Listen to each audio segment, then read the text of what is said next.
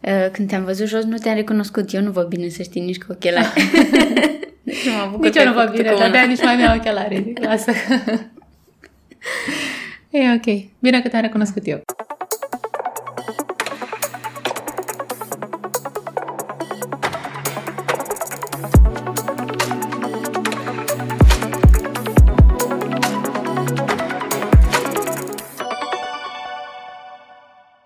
Bună, eu sunt Sabina și acesta este Zest, un podcast despre scrisul care face bine, ca un ceai cu miere de albine.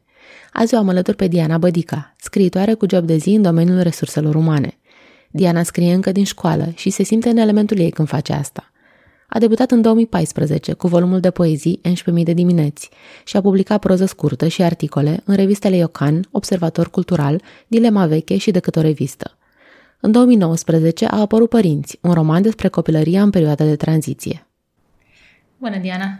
Bună! Bună, Sabina! Mulțumesc că ai acceptat să ne întâlnim să vorbim. Uh, ți-ai rupt din concediu, practic. Da, așa e. Da, nu consider că am rupt, e ok. Sper că îți place să vorbești despre scris. Îmi place. Îmi place atunci când încep să vorbesc. Dacă mă gândesc, uh, mă ia așa un pic, uh, nu panica, dar ceva asemănător. Așa că n-am pregătit nimic, nu știu despre ce vrei să vorbim. E ok, nu trebuie să pregătești, nu era cu temă. Dar de ce te ia panica dacă te gândești? Dacă te gândești la scris sau dacă te gândești la interviu? Dacă mă gândesc la ce am eu de spus despre scris. Mă tem cumva că sunt redundantă sau că sunt atât de multe lucruri de discutat încât mereu lași un criteriu pe din afară și cei care ascultă pot să zică da, numai că ia uite mai era și asta sau mă gândesc mereu că e ceva mai mult de spus, e așa un lucru continuu. Probabil că sunt multe de spus, dar nu, da. nu pot fi acoperite niciodată exhaustiv. Uh, tu ai publicat acum câteva luni Părinți, o carte pe care am citit-o recent și mi-a plăcut foarte mult. Și vreau să te întreb uh, cum te simți așa câteva luni de publicare? S-a schimbat ceva în viața ta? S-au schimbat câteva lucruri, da. Uh, numai că atunci când sunt întrebată, am mai fost întrebată chestia asta, atunci când sunt întrebată ce s-a schimbat, mi se pare că lumea așteaptă să povestești despre ceva care are legătură cu succesul, ceva care are legătură cu oamenii care vin înspre tine și, de fapt, mie mi se pare că astea sunt uh, lucrurile care au apărut cel mai puțin în lunile de la publicare până acum. Uh, ce s-a schimbat este cumva percepția mea despre ce e de făcut, despre de ce scriem, despre ce facem după ce scriem. Mă așteptam să fiu mult mai uh, mult mai în anumite subiecte sau să mă țină mult mai mult febra asta a publicatului, numai că s-a dus destul de repede și asta mi-a permis să mă gândesc ce am eu de făcut pe mai târziu, ce să fac să scriu ca să nu mă repet, pentru că tot subiectul, nu, nu doar subiectul părinți, nu doar tema asta a părinților, uh, și nici măcar tema familiei, dar tema uh, societăților de după 90 mi îmi place foarte mult. Și mă gândesc ce să fac să nu, să nu mai scriu despre asta atât de mult sau poate să găsesc un alt unghi, ceva, ceva diferit, ceva ce nu am cuprins aici, în părinți. Spuneai într-un interviu, cred că îți place să scrii despre ceea ce știi și că da. nu te imaginezi scriind despre lucruri pe care nu le cunoști. Da, da. Sunt un pic uh, control freak. Crezi că poți avea suficiente resurse în propria viață să scrii, ok, texte mai mici, povestioare poți, dar să scrii mai multe cărți, nu știu. Cred că trebuie să trăiești mulți ani ca să ai material pentru noi și noi cărți. Mulți ani și trebuie trăi cu atenție. Poate o să-mi schimb ideea asta. Asta e ce cred acum. Atunci când am scris povestiri care nu mi-aparțineau cumva. Subiectul avea o legătură cu mine, nu, nu cred că am scris nimic care să fie total necunoscut pentru mine. Dar atunci când am scris, mi-am dat eu seama la final că mm, scriturii lipsește un uh, zvâc. Asta e cel mai potrivit cuvânt. Și mie îmi place să găsesc asta în ce scriu și atunci mai bine public mai puțin, eu nu văd nicio miză în a publica extraordinar de mult. E ok, am scris cartea asta în șase ani, dacă mai scriu în șase ani, mm. sunt ok. Ai scris cartea pornind de la o povestire, nu așa, care e finalul cărții? Da, da. Mă întrebam cum ți-ai menținut motivația timp de șase ani. Așa fiecare, sunt mulți care au câte o idee sau câteva fragmente care se gândesc că la un ar putea să devină ceva mai mult. Dar uh, timp de șase ani să te întorci mereu și să duci la un capăt un proiect e ceva. Trebuie să ai o motivație, trebuie să ai un, ceva care te, te ține acolo. Am avut. Am avut încrederea că eu sunt un scriitor și că sunt doar într-o anumită etapă de creație. Ba chiar am învățat la școală despre creativitate și etapele ei și atunci mi s-a părut că n-am ce să forțez. E ok, sunt în grafic. Și probabil că m-a ajutat grupul de prieteni și de cunoștințe. Îmi place să vorbesc despre ce scriu cu cei din grupul meu, pentru că verbalizând îmi dau seama că aș mai putea să merg pe anumite piste și practic asta am făcut din loc în loc, din timp în timp, mă mai, din când în când mă mai întâlneam cu prieteni, mai ziceam sunt pe la nu știu ce subiect, nu reușesc să leg anumite povestiri. Cred că dificultatea a fost um, să leg ce aveam în momentul în care mi-am dat seama că o să fie un roman.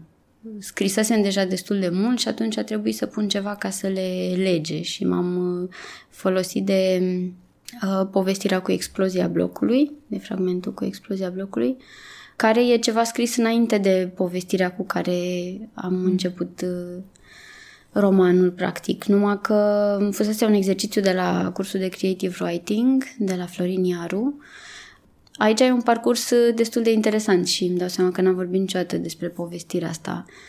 Iar a venit la un moment dat și ne-a zis că se gândește să facă un fel de roman colectiv, să facem ceva, o novelă, ceva, nu știu. Și să zicem că eram 10 în grup și am început să ne gândim fiecare la ceva despre care să nu se spună, dar care să se întâmple și care să lege o comunitate.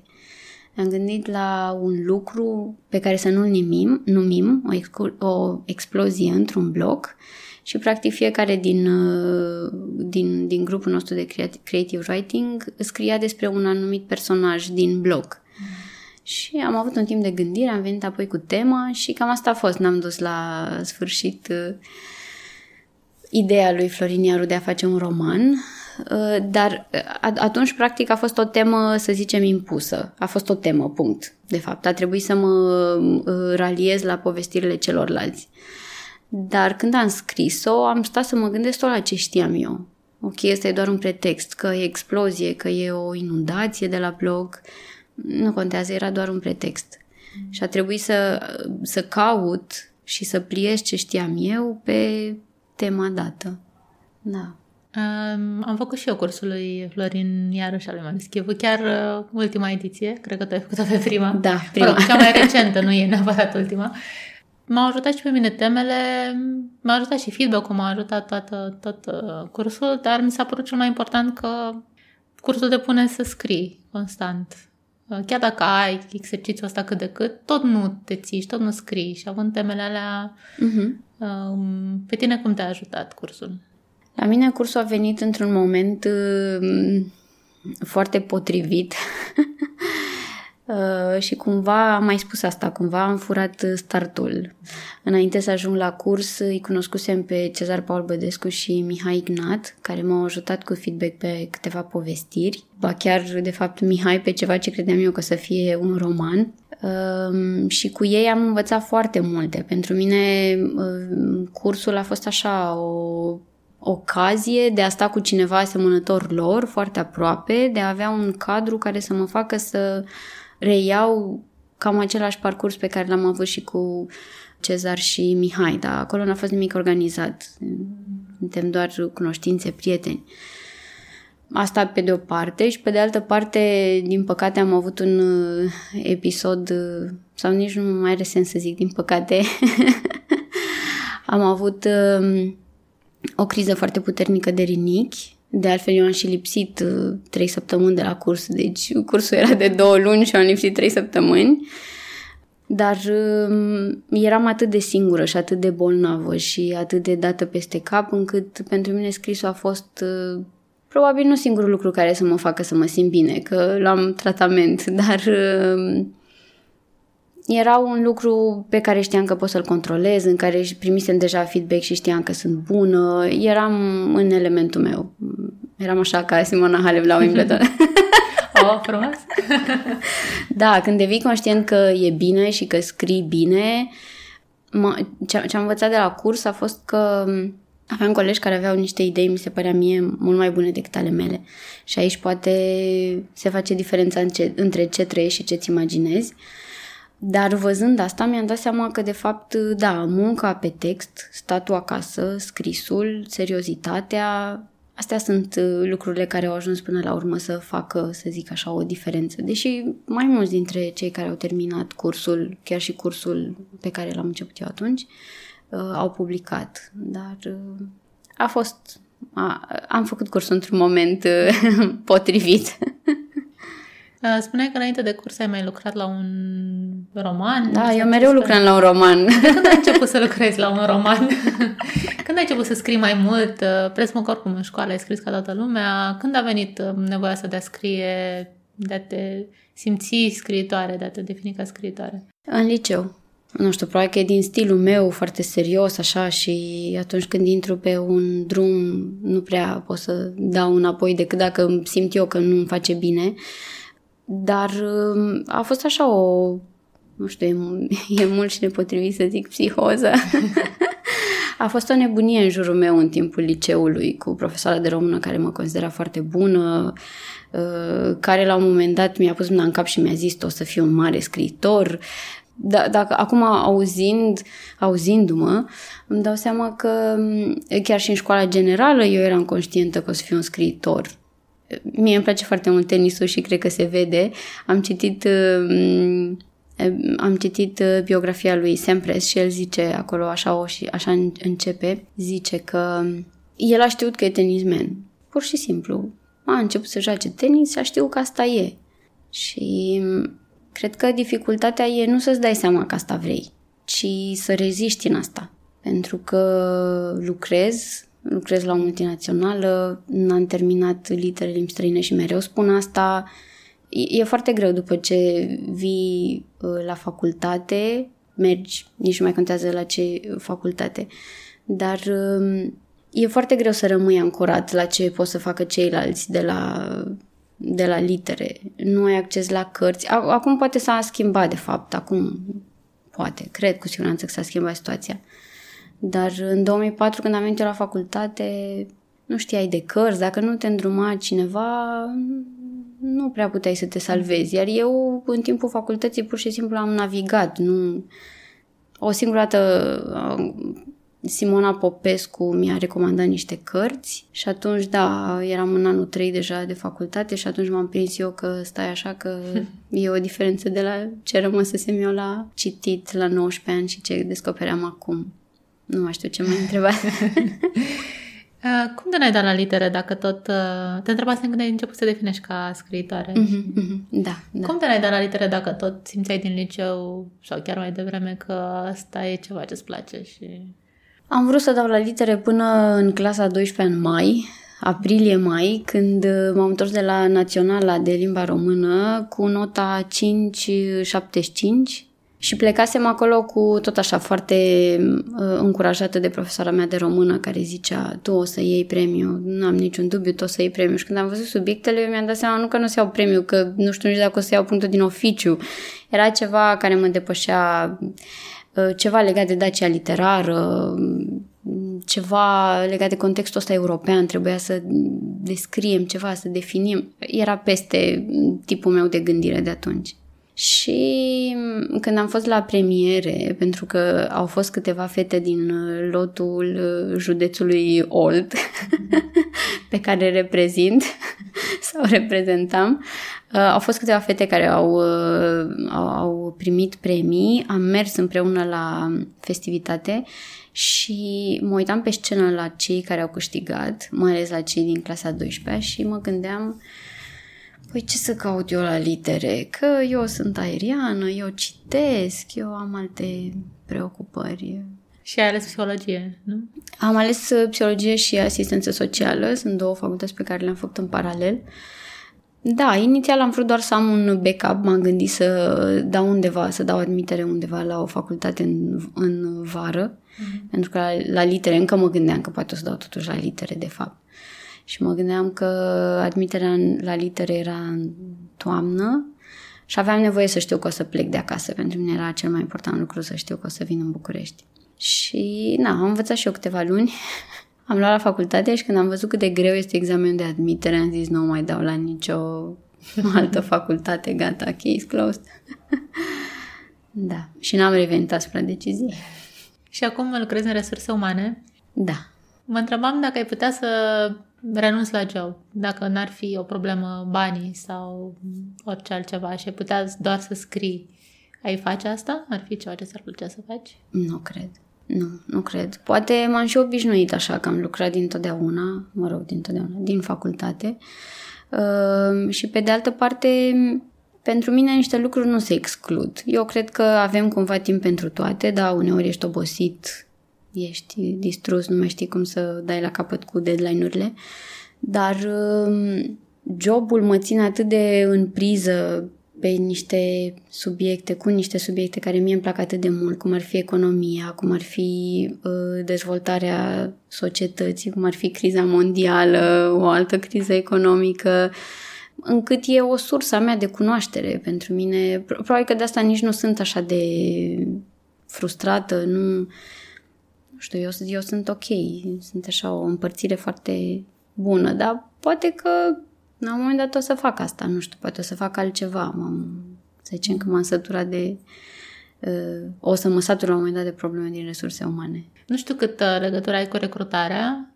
Puțină, fac? puțină. Ce fac eu, da, și probabil că tu ai de asta uh, nu văd lucrurile așa robotic. Până la urmă, mm-hmm. recrutarea e un domeniu care te limitează un pic. Uh, eu fac ceva care are legătură cu mediile offshore, onshore, cu politici de resurse umane, adică mm, sunt o persoană analitică și asta cred că se vede.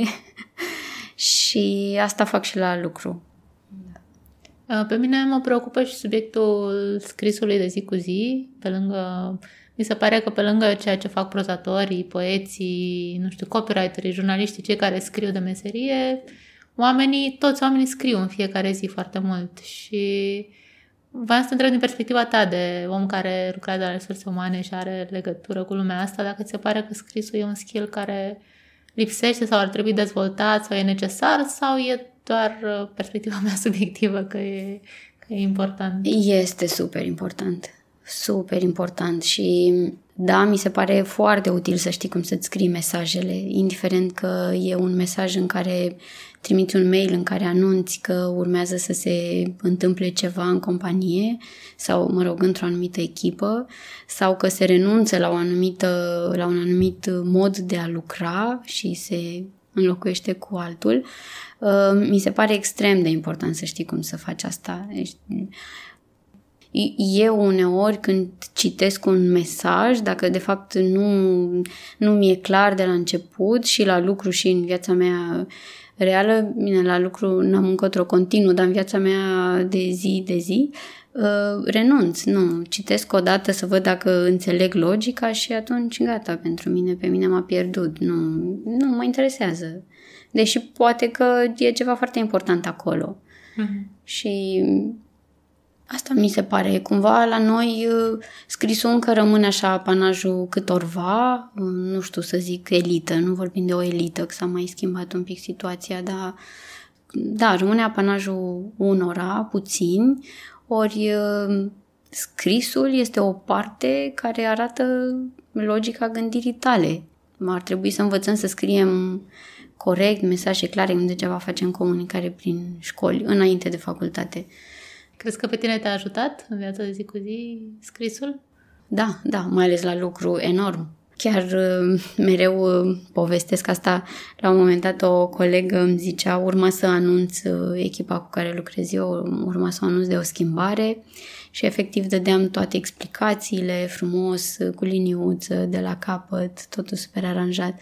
Și colega mea îmi zice, uai, nu-i mai bibici atâta pe ăștia ai tăi, că sunt cei mai bibiciți din companie. și eu eram foarte, am rămas contrariat de zic, nu, eu trebuie să dau oamenilor toate informațiile, oamenii trebuie să fie suficient de inteligenți încât să obțină, să, să vadă că e o, o, o lipsă sau nu știu, că în realitate lucrurile sunt altfel, dar important e ca eu să dau toate informațiile. Mm-hmm. E ca și cum ai face un eveniment și ne-ai anunța că intrarea se, da, da, da, da, sau intrarea nu e principală, e pe lângă. Asta mm-hmm. mi se pare o chestie care ar trebui să fie refăcută, reparată.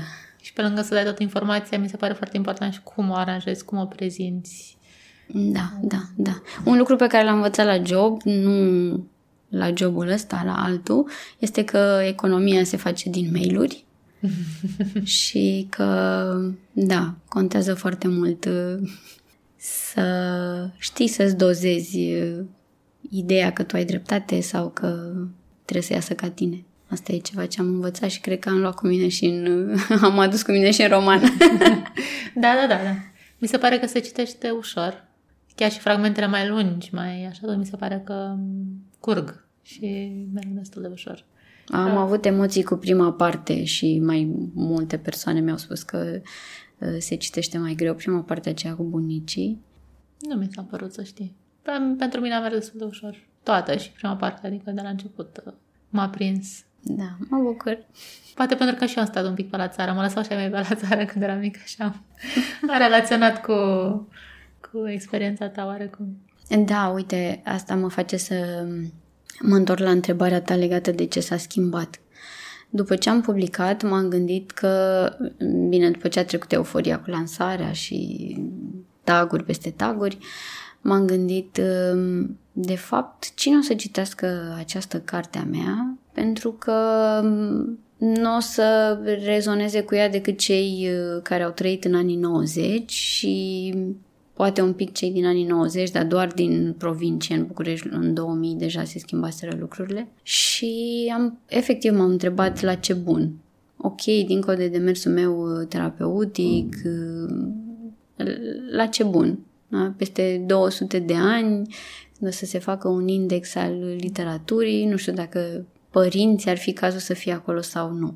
Și am mers la lansarea din Timișoara, unde Înainte de lansare am fost la liceu pedagogic Carmen Silva și am vorbit acolo cu două, am întâlnit două clase de liceeni care m-au emoționat extrem de mult pentru că mi-am dat seama că trecuseră peste lucrurile pe care nu le înțeleseseră sau pe care le știau doar așa de la frați mai mari ori de la părinți și până la urmă ei au rezonat cu povestea cu drumul unei fetițe care încearcă să facă multe lucruri cu un prieten de la bloc, o alianță, uh, fetița care se opune părinților sau care nu se opune părinților.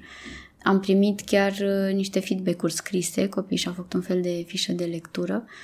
Am primit, uh, știu că cineva chiar scrisese că și ei era o fată și ei a fost foarte greu să treacă peste moartea bunicului. Și mă gândeam că da, trebuie să fie dureros. Mie mi-a murit fratele, dar asta e când eram foarte mică și apoi nu s-a mai întâmplat nimic. N-am mai avut morți în familie până târziu. Și asta să mă gândesc că da, copiii ăia sau fata care a scris a suferit și uite, a găsit în cartea mea un motiv să meargă frumos mai departe. Și atunci m-am calmat asta apropo de cine citește, sunt ok, chiar și cu cei care spun că nu reușesc să treacă despre, de primele pagini sau cu cei care mi s-a spus că am niște fraze foarte tăioase, scurte și practic nu poți să citești așa ca într-un dans. E ok. Asta e. Nu trebuie să dansăm cu toții, eu nici nu știu să dansez. Da, nu știu ce să zic, din potrivă, mie mi s-a părut că alternezi frazele scurte cu alea mai lungi. Da, și mie, da. Sau că e chestie de gust, nu? uh, și având în vedere că romanul e așa semi-autobiografic, uh, din partea celor din jur, ce reacție a avut sau ți-a fost frică de reacțiile celor din jur? Nu mi-a fost frică, dar atunci când uh, cartea deja apăruse, vorbeam cu Marius Chivu și îi ziceam uh, și totuși oare ce o să zică mama mea? Pentru că noi știm adevărul, noi știm, eu, mama mea, sora, tatăl meu, noi, noi știm cât e ficțiune acolo. Dar oamenii nu știu și pentru că este atât de cursiv romanul sau poate pentru că e atât de încărcat emoțional, probabil că oamenii tind să atribuie mai mult decât e cazul uh, vieții reale a unor personaje. Și atunci am stat și m-am gândit, îi spunea lui Marius, ce o să zică mama mea, că probabil e pusă într-o lumină negativă și atunci am... Uh, Marius mi-a zis, da, e prea târziu, cartea e pe piață, te-ai gândit și tu să spui întrebarea asta acum.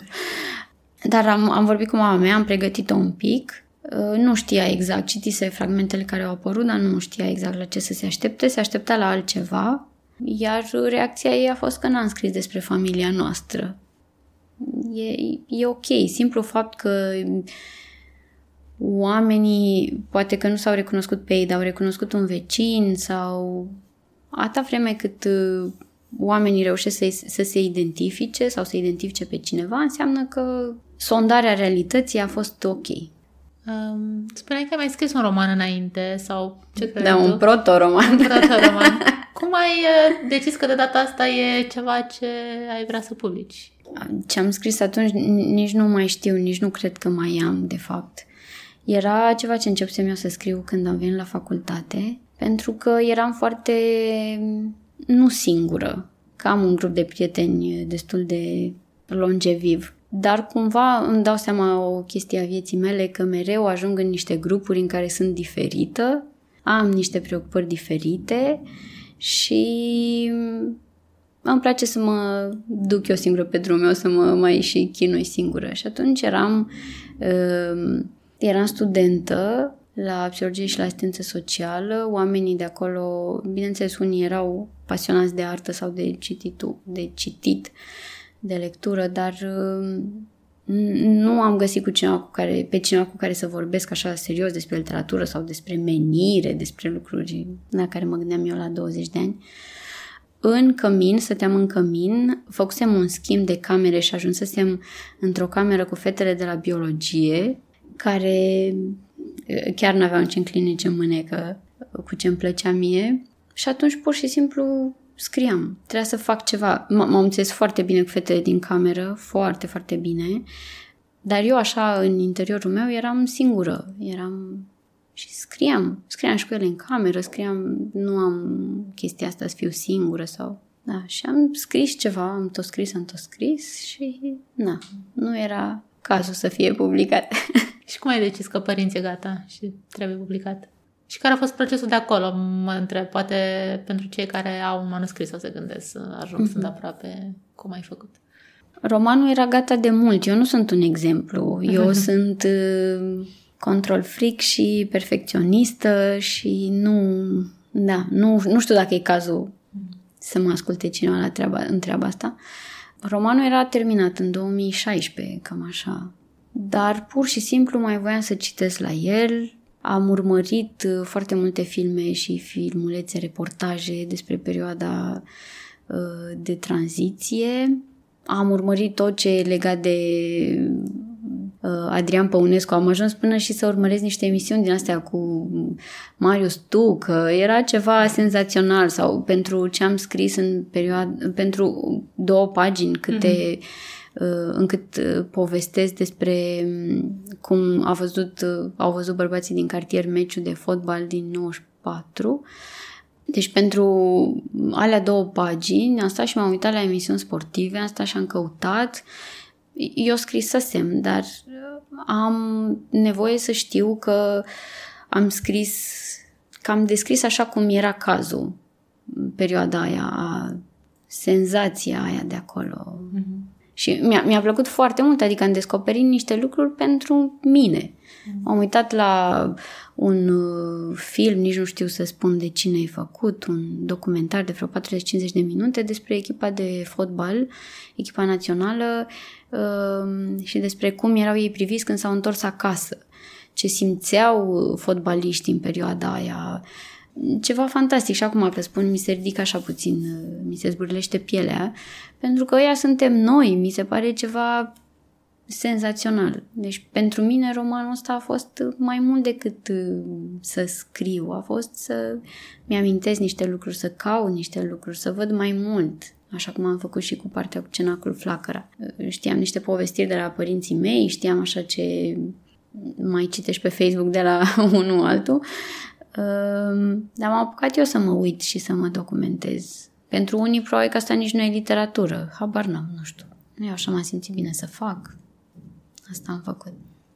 După ce am simțit că e gata, am trimis manuscrisul la Polirom, am așteptat răspunsul lor, care durează, că știu că de obicei oamenii spun că durează prea mult, de asta mai trimit uh, manuscrisele și în alte părți. Da, durează și mi se pare natural să dureze. Peste 3-4 luni, ceva de genul ăsta, am primit un răspuns, un feedback și apoi am început să lucrez uh, Uh, să fac edito pe text, pentru că ți se mai face o dată sau de două ori edito. Uh, mi-am dat seama că scăpaseră niște lucruri caragazul era pornit într-o parte și în altă parte nu era sau chestii mm-hmm. din astea pe care tu nu mai ai cum să le vezi. Mm-hmm.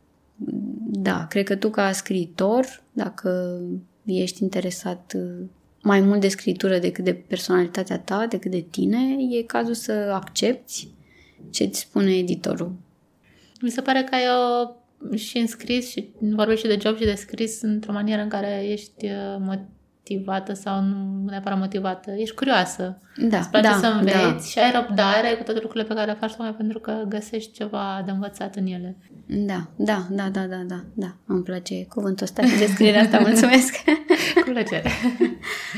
Da, e, poate că vine cumva și din formarea mea. Nu am fost eu prea deșteaptă la psihologie, dar n-am avut note prea mari, dar uh, am uh, lucrat destul de mult cu mine și am citit și Până la urmă suntem tot noi, știi? Adică în orice chestie ești tu. E și un lucru pe care l-am învățat din familie. Nu poți să fii un scriitor foarte bun, da, sunt eu acum publicată și sunt foarte bine și în schimb la lucru să mă comport cu cei din echipa mea urât sau să fiu frustrată. Nu, nu văd de ce. Până la urmă, jobul îmi oferă niște bani și mi oferă posibilitatea să călătoresc. Deocamdată n-am scris despre uh, călătoriile mele, dar pentru mine uh, să fiu plecat într-un alt spațiu înseamnă în primul rând să mă gândesc la, la mine și la subiecte. A, am scris câteva povestiri în India, de exemplu, din roman. Adică n-am, n-am fost în India să scriu despre regăsire, că nici n-am fost în India să mă regăsesc. Dar asta, asta mi se pare un exemplu foarte potrivit. Uh-huh. Am scris în India, am scris în aeroporturi despre o comunitate de la blog din Slatina. Ce, ce-ți place să citești și ce carte ai citit așa mai recent, nu știu, zicem, în ultimul an, în ultimii doi ani, care ți-a plăcut foarte mult? Îmi place să citesc uh, cărți în care simt un zvâc. Să simt că nu mi-aruncă cineva adevărul în față. În primul rând pentru că nu există un singur adevăr. Da, îmi place să citesc cărți în care simt, uh, în care înțeleg o transformare, în care lucrurile sunt prezentate din mai multe perspective, chiar dacă naratorul nu zice, bun, acum e ăsta, acum e mm. ăsta. Citesc ca să înțeleg lumea. Asta fac. Și ce mi-a...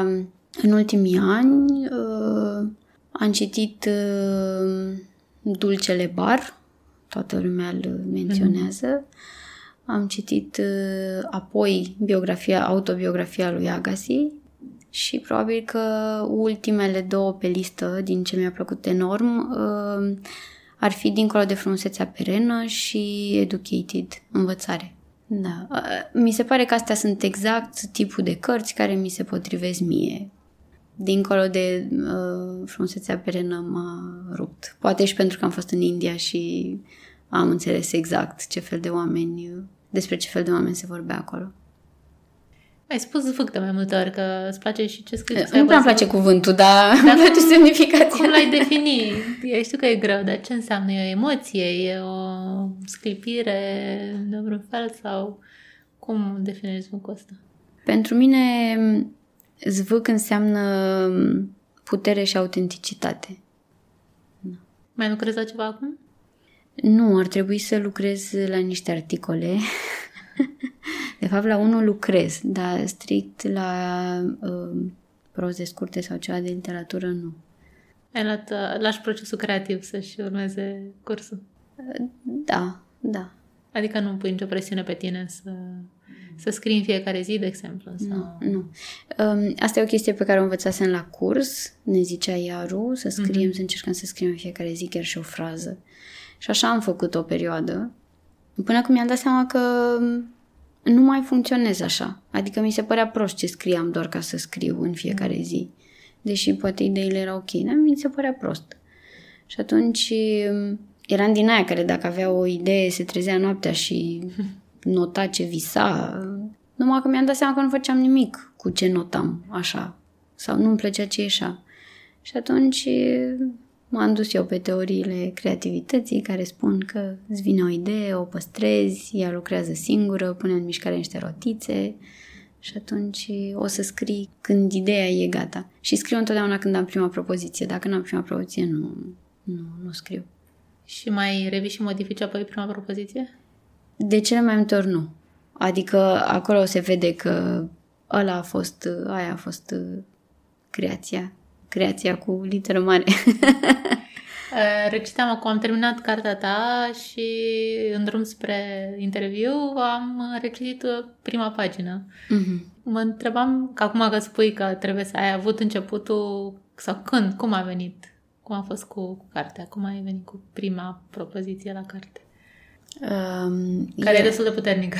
Da, ideea e că cumva la roman nu am avut parcursul ăsta cu să am prima propoziție, pentru că eu dacă scriam odată la câteva luni o, o povestire, un fragment, mm-hmm. scri, scriam asta, n-am stat să mă gândesc ca un, ca un mm-hmm. început.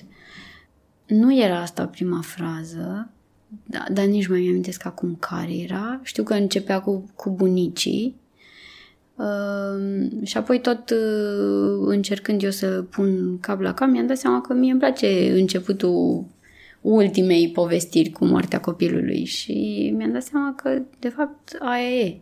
Mm-hmm. Despre asta e vorba. Ai făcut un cerc. Da, da. Uh, mi se pare că ai dat și un titlu foarte bun, simplu, foarte bun. Și chiar și mi se pare chiar și perspectiva adultului din carte, tot perspectiva unui copil e da, păi așa, așa rămâne, cred.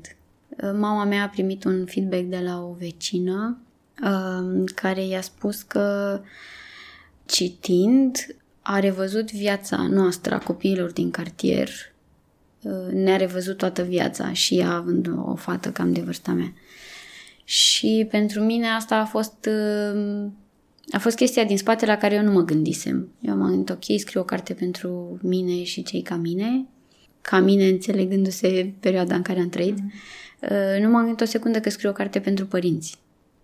Și atunci, um, când am primit feedback-ul ăsta, m-am gândit, wow, vecina mea poate avea și ea nevoie să înțeleagă mai multe lucruri un pic despre fata ei, despre, despre noi, pentru că suntem totuși o generație aparte, crescută cu cheia de gât și cu, da, și cu anumite idei din astea și cu anxietăți și cu bătăi.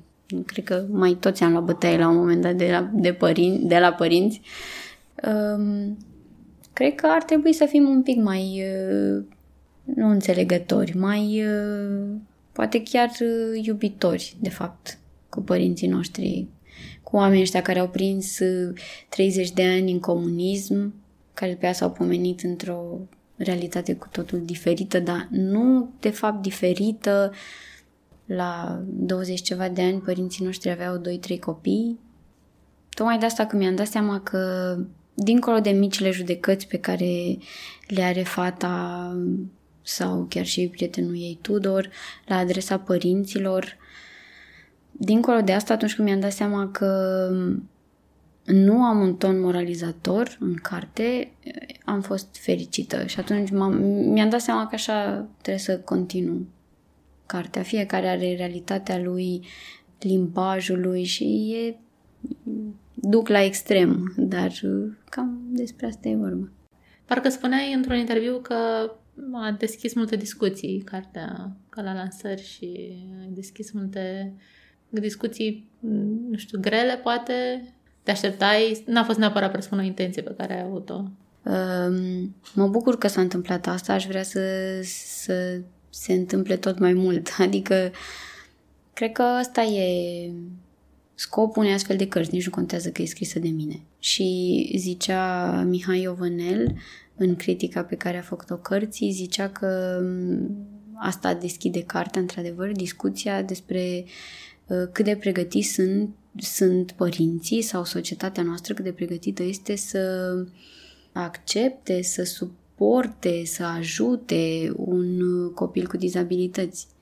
Suntem așa la coada clasamentului. Acum, în excursia din care veneam, am văzut o fată într-un trenuleț undeva prin Elveția, la mama naibii, unde sunt absolut convinsă că dacă părinții noștri, cineva din familiile noastre, ar fi avut un copil cu tetrapareză, nu l-ar fi urcat nici de cum să vadă nu știu ce munți. Și când am văzut-o pe fetița aia care, care se bucura de verdele ăla de acolo și mă gândeam, Doamne, la noi în România nu, nu poți, nu, nu poți să urci la 1600, n-ai cum.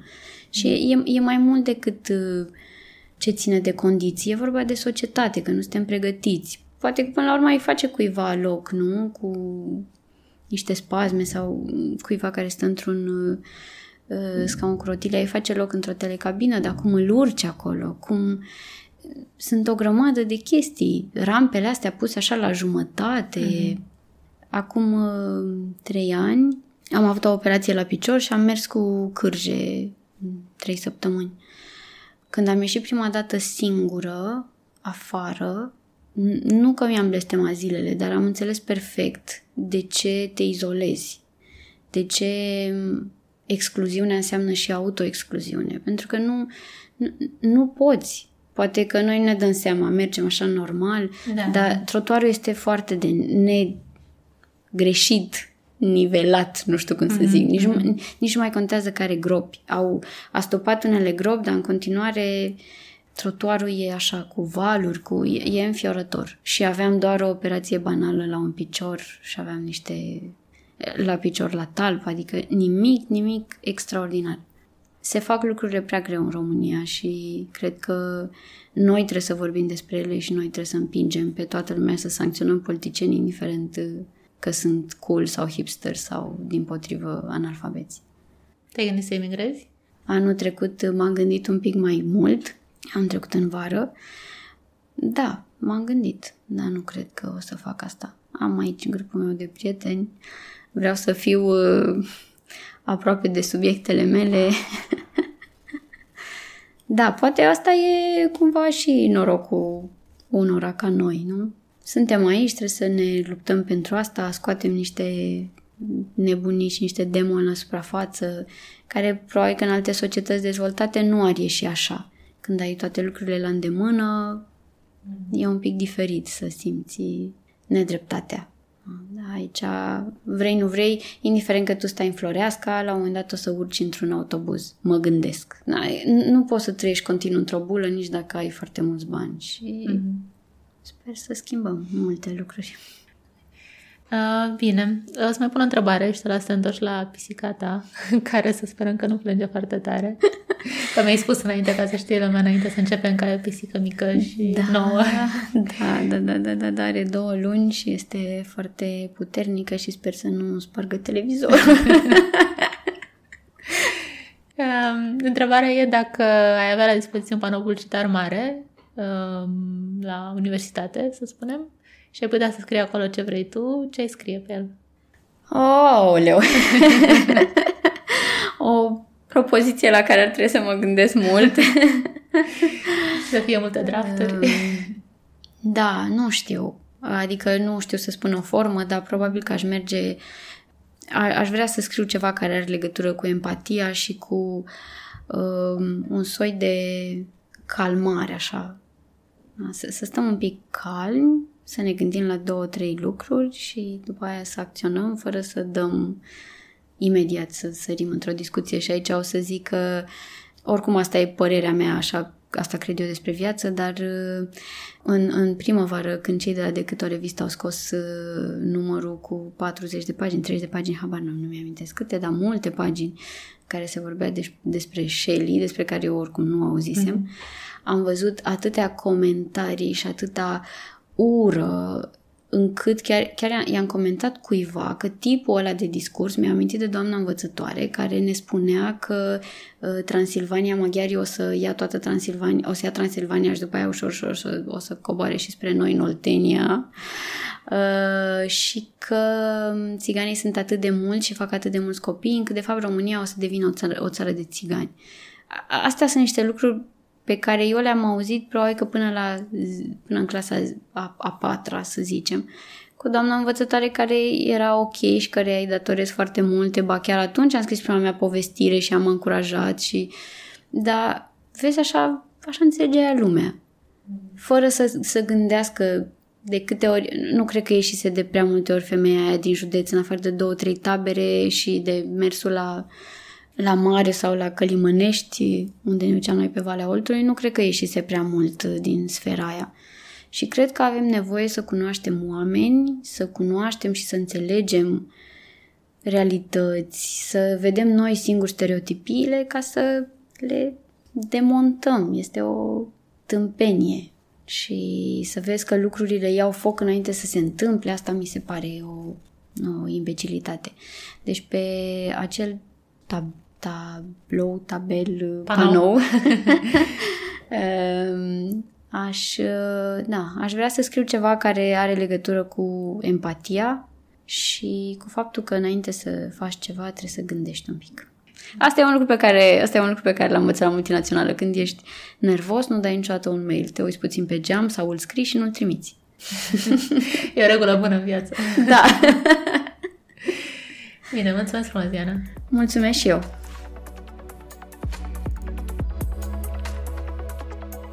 Eu sunt Sabina Varga, gazda Zest. Identitatea vizuală e creată de Silviana Toader. Zest apare de 3-4 ori pe lună, miercurea dimineața. Dacă vrei să afli imediat cum public un episod nou, abonează-te într-o aplicație sau pe blacusens.ro. Mulțumesc că ești un ascultător cu Zest. Pe curând!